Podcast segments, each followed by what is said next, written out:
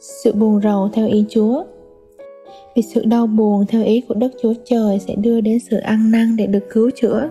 Đó là điều không có gì phải đáng hối tiếc.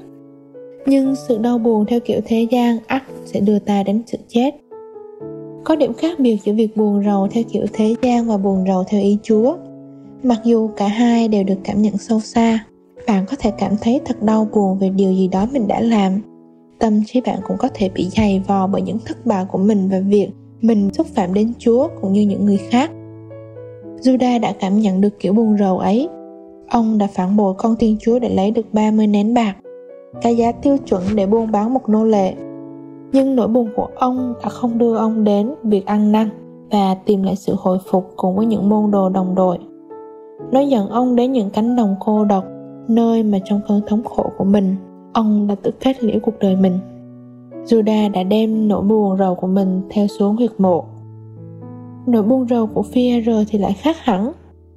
phi cũng đã làm cho Chúa Giêsu buồn lòng trong đêm trước khi Ngài chịu đi đóng đinh. phi cũng đã bỏ, bỏ ra ngoài và khóc thảm thiết. Nhưng phi đã trở lại với Chúa Giêsu và tái khẳng định lòng yêu mến của ông dành cho Ngài. phi đã không còn những hối hận mà ông còn ăn năn.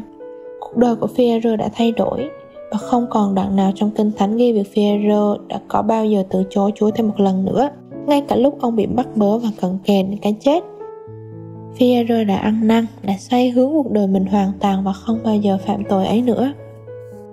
Đừng cho phép sự bất hạnh về điều mình đã làm cướp đi khỏi lòng ăn năn chân thành của mình.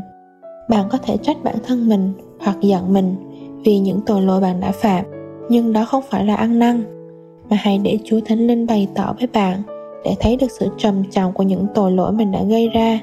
Hãy xin thánh linh cho bạn thấy rõ chúa nhìn vào phẩm cách của bạn như thế nào và khi bạn nhìn vào tội lỗi của mình từ nhãn giới của chúa, bạn sẽ kinh nghiệm được nỗi buồn rầu theo ý chúa ra sao.